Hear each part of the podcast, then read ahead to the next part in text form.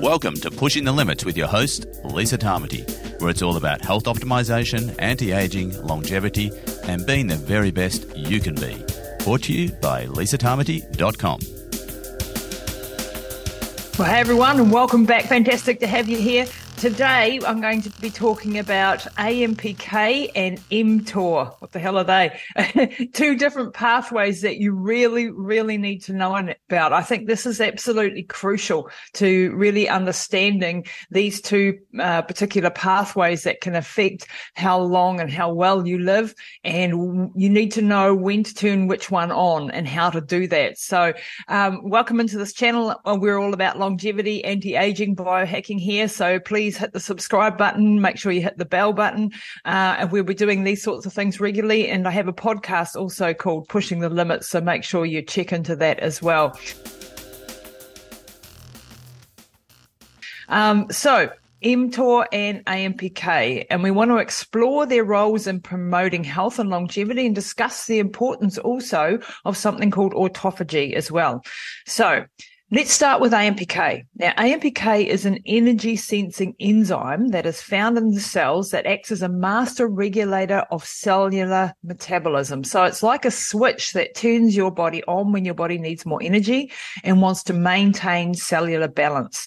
So activating AMPK triggers a cascade of cellular responses aimed at maintaining energy balance. It also enhances metabolic efficiency and promotes overall cellular health. AMPK is often referred to as the metabolic like master switch because of its central role in regulating various metabolic processes within the cell. So here's a couple of things that it does. So it does energy sensing. So it serves as a sensor of your cellular energy status. So when the ratio of adenosine triphosphate or ATP, that's our energy molecule, to adenosine monophosphate decreases, indicating a low energy state, then AMPK is activated. Now this activation occurs in response to factors like exercise. So if you're out for a marathon, that was my career doing ultra marathons, um, you're going to be in a state of AMPK activation. Um, calories restriction also also can do this and having low glucose levels can do this. So it enhances the glucose uptake into the cells. So this is particularly important for cells that rely on glucose for energy, such as your muscle cells. And enhanced glucose uptake helps replenish ATP levels and support cellular energy production. It also helps with fatty acid oxidation. So this is one that many of us want to do. Um, so AMPK stimulates fatty acid oxidation, which is the fat breakdown within the cells. Now, this process generates energy and helps to prevent the accumulation of excessive lipid stores. And goodness knows we as a society have problems with that. Now, this is beneficial for managing lipid metabolism and preventing lipid related disorders. Now, it also does something called mitochondrial biogenesis. So AMPK activation promotes the generation of new mitochondria. And those are the little cells in that produce all the energies, the little organelles that we have inside our cells. Now, this leads to increased mitochondrial capacity and improved energy production. So more mitochondria, more energy production. It also does something called autophagy induction, autophagy. So AMPK activation triggers autophagy, which is a cellular process that involves the breakdown and the removal of damaged cellular components. So things like organelles and proteins. Um, and autophagy helps maintain your cellular health by removing toxic materials and preventing the buildup of damaged structures. So it's like taking out the garbage. And if you're not doing a lot of autophagy, you can have some problems. It also has um, inhibition of anabolic processes. So AMPK inhibits energy consuming anabolic pathways such as protein and lipid synthesis. Now, this redirection of resources from growth related processes to energy preservation is essential during times of energy scarcity. Um, it helps with improved insulin sensitivity. Another thing that I see in my clients often is insulin resistance and problems with insulin or diabetes, pre-diabetes, that type of thing. So this is a very important point. So AMPK activation can enhance in insulin sensitivity, making your cells more responsive to insulin's actions. Now, this has been uh, very beneficial for glucose regulation and for reducing the risk of insulin resistance and type 2 diabetes, which really is the gateway to so many uh, age related diseases that we get when we get older and we get these things. Although uh, diabetes and pre-diabetes is happening younger and younger these days. Um, anti-inflammatory effects. So activated AMPK has anti-inflammatory properties. It can suppress the activity of pro-inflammatory molecules and pathways, contributing to reduced inflammation and improved immune function. So you think about your immune function and when you get attacked by viruses, or that sort of thing, or if you've got lots of pain in your body, lots of inflammation, this is something you want to activate. Now, cellular protection. So AMPK activation supports cell survival during times of stress. It can help cells adapt to various challenges, including oxidative stress, nutrient deprivation, and other environmental stresses. So in summary, activating AMPK promotes energy conservation, metabolic efficiency, and cellular resilience. Its effects are geared towards maintaining cellular health and optimizing energy utilization and adapting to changing energy demands. Now, AMPK activation is beneficial for overall well-being. Okay. Um, so now let's go back to mTOR. What is mTOR? mTOR stands for mammalian target of rapamycin. And mTOR is another crucial pathway that controls cell growth, protein synthesis, and metabolism. So what happens when we activate the mTOR pathway? Now, activating the mechanistic target of rapamycin pathway triggers a series of cellular responses related to growth, to metabolism, and various physiological processes mTOR is a protein kinase that plays a central role in regulating cell growth, proliferation, and survival. So let's look at cell growth and protein synthesis.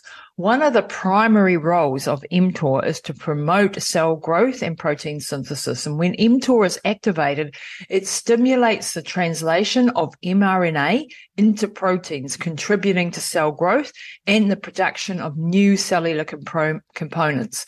Uh, it stimulates a, a, stimulation of anabolic processes. So it promotes uh, energy consuming anabolic processes such as the synthesis of proteins. Think about, you know, muscles, hair, all that sort of stuff, lipids and nucleic acids. Now, this is essential for cell proliferation and growth. And it also activated mTOR plays a key role in promoting cell division and proliferation. And it drives the cell cycle, allowing cells to replicate and to multiply, multiply. Um, so nutrient sensing, mTOR functions as a nutrient sensor, responding to the availability of nutrients like amino acids, which you get from your proteins and things, and energy sources like glucose. So when nutrients are abundant, mTOR is activated to support cell growth and metabolism. So that's a really important point. When nutrients are abundant, when you've eaten, when you've done something like taken food in, that's when it's activated and that supports cell growth and metabolism. Now you think that's always good, but we'll get to that later why that's not always good. Just interrupting the show to let you know about my longevity and anti-aging supplement range. I'd love you to go and check it out. Go to my website, lisatamati.com and hit the shop button and you'll see a curated range of supplements, the latest in anti-aging, longevity, health optimization, performance optimization. I've gone out into the world, interviewed the most amazing doctors and scientists, as you'll know if you follow the show, and gone and got some of the best products that are out there. Stuff that I give to my family, that's what's in my range. So go and check it out at lisatamati.com. So, mitochondrial biogenesis. mTOR activation influences mitochondrial biogenesis, which involves the generation of new mitochondria. Now, mitochondria are critical for energy production and a whole lot of other things. And mTOR helps regulate their numbers and functions. So we want lots of healthy mitochondria, not damaged, dysfunctional mitochondria. And this is what's important from here. Now, stress responses. mTOR activation can respond to various cellular stresses, including DNA damage and nutrient deprivation. It helps coordinate adaptive responses to ensure cell survival. Inhibition of autophagy is the next thing. So mTOR activation suppresses autophagy. Another important point to note, a cellular process that involves the breakdown and recycling of damaged or unnecessary cellular components and the inhibition of autophagy, of autophagy supports cell growth and survival. So the next thing is immune function. mTOR plays a role in immune cell activation and differentiation, and it contributes to immune responses by regulating growth and the function of immune cells. Uh, tissue regeneration. It also, uh, mTOR activation is important for tissue repair and the regeneration after injury, and it supports the rapid proliferation of cells needed for tissue healing. This is why if you get injured, if you get sick, that's when you want to be in this building phase in this mTOR activation. Synaptic plasticity as well. So in neurons, mTOR activation is involved in synaptic plasticity plasticity, which is critical for learning and for memory processes. So if you've had a brain injury, if you had any sort of neurological thing going on, something to think about. Now, while mTOR activation is essential for physiological processes, dysregulation of this pathway can lead to health issues. So overactivation of mTOR has been associated with conditions like cancer. That's just uncontrolled cellular growth, basically um, obesity and metabolic disorders. So striking a balance between mTOR activation and inhibition, such as through autophagy, is crucial for maintaining cellular and overall health. So various factors, including nutrient availability, growth factors and stress influence the activity of this mTOR pathway. So here's the key differences. AMPK promotes cellular energy conservation while mTOR stimulates cell growth and proliferation. Now, promoting AMPK and mTOR. So certain factors promote AMPK activation, such as exercise, calorie restriction, and low energy states, not when you've not eaten for a while, maybe been fasting. And on the other hand, mTOR activation is driven by nutrients, particularly amino acids. So balancing these pathways is really, really crucial for healthy aging. So too much activation of mTOR can lead to issues like accelerated aging, an increased risk of chronic diseases and impaired cellular health. So finding that right balance is absolutely essential to prevent these negative effects. And, but on the flip side, excessive AMPK activation is also not without its consequences. So too much AMPK might lead to excessive catabolism when you start eating yourself and muscle wasting. So you see this sometimes in older people when they're not eating enough and exercising enough and don't have as much growth factor. So it's about striking the balance. So people that are um, to give you a good example like bodybuilders who are always in this mTOR unless they understand this process and then they go through cycles but uh, if you're just in that muscle growth uh, state all the time, that can shorten your life. Yes, you'll have big muscles, but you'll also accelerate the aging process. So how can we achieve a balance between these two very important states or pathways? Now, researchers believe that balancing mTOR and AMPK pathways through lifestyle choices like intermittent fasting or even longer fasting, through exercise and good nutrition could potentially extend our lifespan. So this is what we want to know about in longevity. How do we extend our lifespan? So both pathways have their benefits. mTOR activates and promotes uh, muscle growth, tissue repair, and immune function, crucial for building and maintaining a body. But on the other hand, AMPK activation supports cellular energy production, fat breakdown, and autophagy and the cellular cleaning process that removes those damaged components. So let's just talk a little bit now about autophagy because it's another really important concept. It's like your cell's recycling system. It breaks down and recycles damaged or unnecessary cellular components, which promote cell health and longevity. So it's your, your way to actually rejuvenate your tissues. So AMPK activation triggers this autophagy, as I said, allowing cells to remove waste and damaged structures, which, which supports tissue repair and rejuvenation. But it's not just about cellular cleanup. It plays a vital role also in the immune system and helping your body defend against infections and diseases. And speaking of pathways, have you ever heard of rapamycin? Now, this is a drug that inhibits mTOR and promotes autophagy. So researchers are exploring its potential to extend lifespan. In fact, it's the most promising drug we have right now and delay age-related diseases. And I did a deep dive into this with Dr. Ross Pelton, also known as a natural pharmacist, on my podcast, Pushing the Limits. And Dr. Ross has written an entire book on rapamycin. It's that important. So it's called uh, Rapamycin, mTOR, Autophagy, and Treating mTOR Syndrome. A bit of a mouthful of a title, but a really great read. So I highly recommend that you go and listen to that podcast. I'll put the link down below. And also grab Dr. Ross Pelton's book. Uh, he is brilliant, the author of, I think, 13 books, uh, really knows his stuff. So balancing AMPK and mTOR and autophagy can play a role in extending our lifespan and promoting our overall health. It's about finding that sweet spot between growth and conservation. So let's dive into now a little bit of a history about rapamycin. So hang in there with me because this is really interesting to discuss the use of rapamycin for cancer and for immune suppression. And now they're using it for life extension. And that might sound contradictory, but it isn't really. So let's dive into the history. So rapamycin is also known as sirolimus. It's a naturally occurring compound that was first discovered in the soil of Easter Island, also known as Rapa Nui. It is it was isolated from a bacterium called Streptomyces hygroscopicus, I think that's how you say it, in the 1970s by scientists looking for new antifungal agents. And initially, rapamycin's antifungal properties were explored, but its potential for medical applications expanded over time.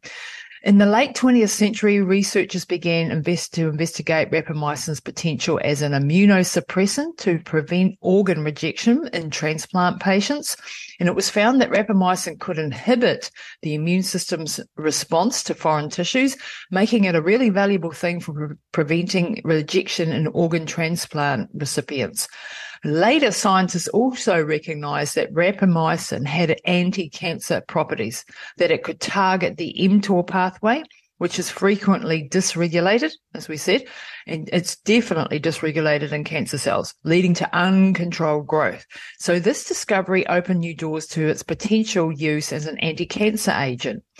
So then we uh, went to immune suppression. So rapamycin's, uh, rapamycin's immune suppressive effects made it particularly useful for preventing graft rejection in those transplant patients. And it was approved by the FDA for this purpose in the early 2000s. And additionally, rapamycin coated stents were developed to reduce restenosis, re-narrowing of blood vessels following angioplasty. Now, rapamycin for life extension. So in recent years, researchers have explored the potential of rapamycin for extending lifespan and delaying age-related diseases. Now, studies in animals, including mice, have shown that rapamycin can extend lifespan and improve health span, which is the period of life that you spend in actual good health, which is what we're really all after. Now, the dr- drug's ability to target the mTOR pathway and promote autophagy is believed to play a role in these effects. So Dr. Ross Pelton's book on rapamycin. Um, so as I said, he's a pharmacist and author. Uh, um, and this is a really practical guide to understanding and using rapamycin for longevity, for cancer prevention, and to enhance health. And the book explores the potential benefits of rapamycin for extending lifespan and preventing cancer. And um, it really provides the insights into the scientific background of rapamycin's effects and offers practical guidance on its use. So, in conclusion, I think rapamycin's journey from a soil-derived anti- antifungal compound to a drug used for for immunosuppression to then being used for cancer treatment and then as a potential life extension showcases its versatility and its evolving role in medicine. And as with any medication, the use of rapamycin for life extension should be approached with caution and with consideration for its potential risk and always with a qualified healthcare professional under their guidance who is used to using rapamycin before you consider. So this is definitely not meant as, as, as uh, medical advice, of course, and this is just for informational pers- purposes and educational purposes only. But I am personally on rapamycin. My mum, who's 81 and who has cancer, is also on rapamycin. Um, and I think it's, uh, it's a very powerful thing. Just interrupting the show to let you know about our patron community here and the podcast at Pushing the Limits. We've been going for eight years and we really need your support to keep the show on air and free to everybody so that everyone gets this fantastic information uh, from all these great doctors, scientists, athletes, business people from all around the world. So we would love you to come and join us. You get a lot of exclusive member benefits when you do, but really it's about supporting the show and keeping it on air. And for a coffee or two a month, that would be fantastic if you can come and join us. You can go to patron.lisatamati.com. That's patron.lisatamati.com and check it out. I all just got my age test back from TruDiagnostic and my age of rate, uh, age of um, aging, no, rate of aging, sorry, um, which they use the DunedinPACE uh, for that, came back at 0.69, which which is really, really exceptional. And I don't know if it's just rapamycin because I do a hell of a lot of things. I do everything known to man, pretty much, from peptides to um, bioregulators to supplements to hyperbaric to red light to you name it, I do it. Um, so don't know if it's that or not, but um, I'm very, very pleased with that rate of aging. And um, I've seen an improvement in my immune system since I've been on rapamycin. So maybe something to check out and to consult your doctor on. But back to AMPK and mTOR. So I hope you're still hanging in there with me. Don't forget to subscribe if you like this content. Really appreciate it. If you can leave a comment down below, if you've got any questions, let me know um, as well. But back to AMPK and mTOR. So what can we, besides rapamycin, do to upregulate autophagy in the AMPK pathway? And there are several natural compounds and lifestyle factors that have been suggested to potentially activate AMP, uh, AMP kinase or support its activity. Now keep in mind that the effects of these compounds can vary from person to person. And it again is important to consult with your healthcare professional before any significant changes to your supplement regime. But here are some of them. Um, one of my favorites is spermidine. Spermidine is a polyamine. It's found in wheat germ. Um, it's one that I'm developing for one of my uh, formulations for my company Avum Labs Limited. Um, we are a longevity and anti-aging uh, um, longevity supplement company, and spermidine is going to be a, one of our first things out of the gate. So this is one of our first products that we're going to be producing, and it's going to be combined with um, some other things that also support this pathway. So stay tuned for that. Spermidine, one of my favorites. Next one is resveratrol, which is found in things like red wine, but don't go out and drink lots of red wine because there's lots of bad things in red wine. um, but it is found there and certain fruits. And resveratrol has been studied for its potential to activate AMP kinase and improve metabolic health. And then there's berberine, um, which is found in various plants and has been shown to activate AMPK and improve insulin sensitivity. That's a good thing too um, something I'm also on. Quercetin, um, this is a flavonoid that is found in foods like apples and berries and onions, and quercetin has been linked to AMPK activation and anti-inflammatory effects. And then there's curcumin. I mean, what, what is curcumin not good for? This is found in curcumin and it has um, AMPK activating properties and is known for its anti-inflammatory effects. Then there's EGCG, epigallocatechin gallate found in green tea, and this has been studied for its potential to activate AMPK and support metabolic health. Then there's omega 3 fatty acids. These are the crucial ones. We want to make sure we're getting enough omega 3s. We tend to have way too many omega 6s in our current society. Sometimes, you know, like 20 times as much as we should have. It's, it's all about the omega 3 to omega 6 ratio, and we want more omega 3s. So these healthy fats commonly found in things like fish oil have been associated with AMPK and improved insulin sensitivity. Then, of course, exercise, um, regular physical activity, especially the high intensity, intensity interval training and endurance based exercises can stimulate AMPK activation. Fasting and calorie restriction, and these practices can lead to AMPK activation as the body seeks to um, alternative energy sources. And there's a hard one, I know. That's why sometimes I'm keen on um, fasting mimetics like spermidine. Um, then cold exposure. Um, this has been shown to activate AMPK and then high fiber diet, diets can also um, help with AMPK. So there you have some great things to add to your regime. Now, what about mTOR? What activates mTOR? So mTOR integrates signals from these factors to regulate cellular processes such as growth, protein synthesis, and metabolism. And here are some key factors that activate the mTOR pathway. So amino acids, number one. One of the most potent activators of mTOR is the presence of amino acids, especially essential amino acids like leucine. Amino acids are essential building blocks for protein synthesis and their availability signals to mTOR that the cell has enough resources to support growth and protein production. Insulin. So insulin is a hormone released by the pancreas in response to elevated blood sugars and insulin signaling stimulates mTOR, especially in tissues like muscles, by promoting nutrient uptake and utilization. So this is a problem when we're constantly eating all day and having lots of snacks and never having a, a, a period without food is that we're constantly stimulating the mTOR, and we're stimulating insulin, and then we start to become over time or can become insulin resistance. And this can be a problem. And that can lead later on to metabolic dysregulation and diabetes. Then there are things like growth factors. So various growth factors such as insulin like growth factor 1, IGF-1, and epidermal growth factor, uh, EGF, activate mTOR by binding to the receptors on the cell surface.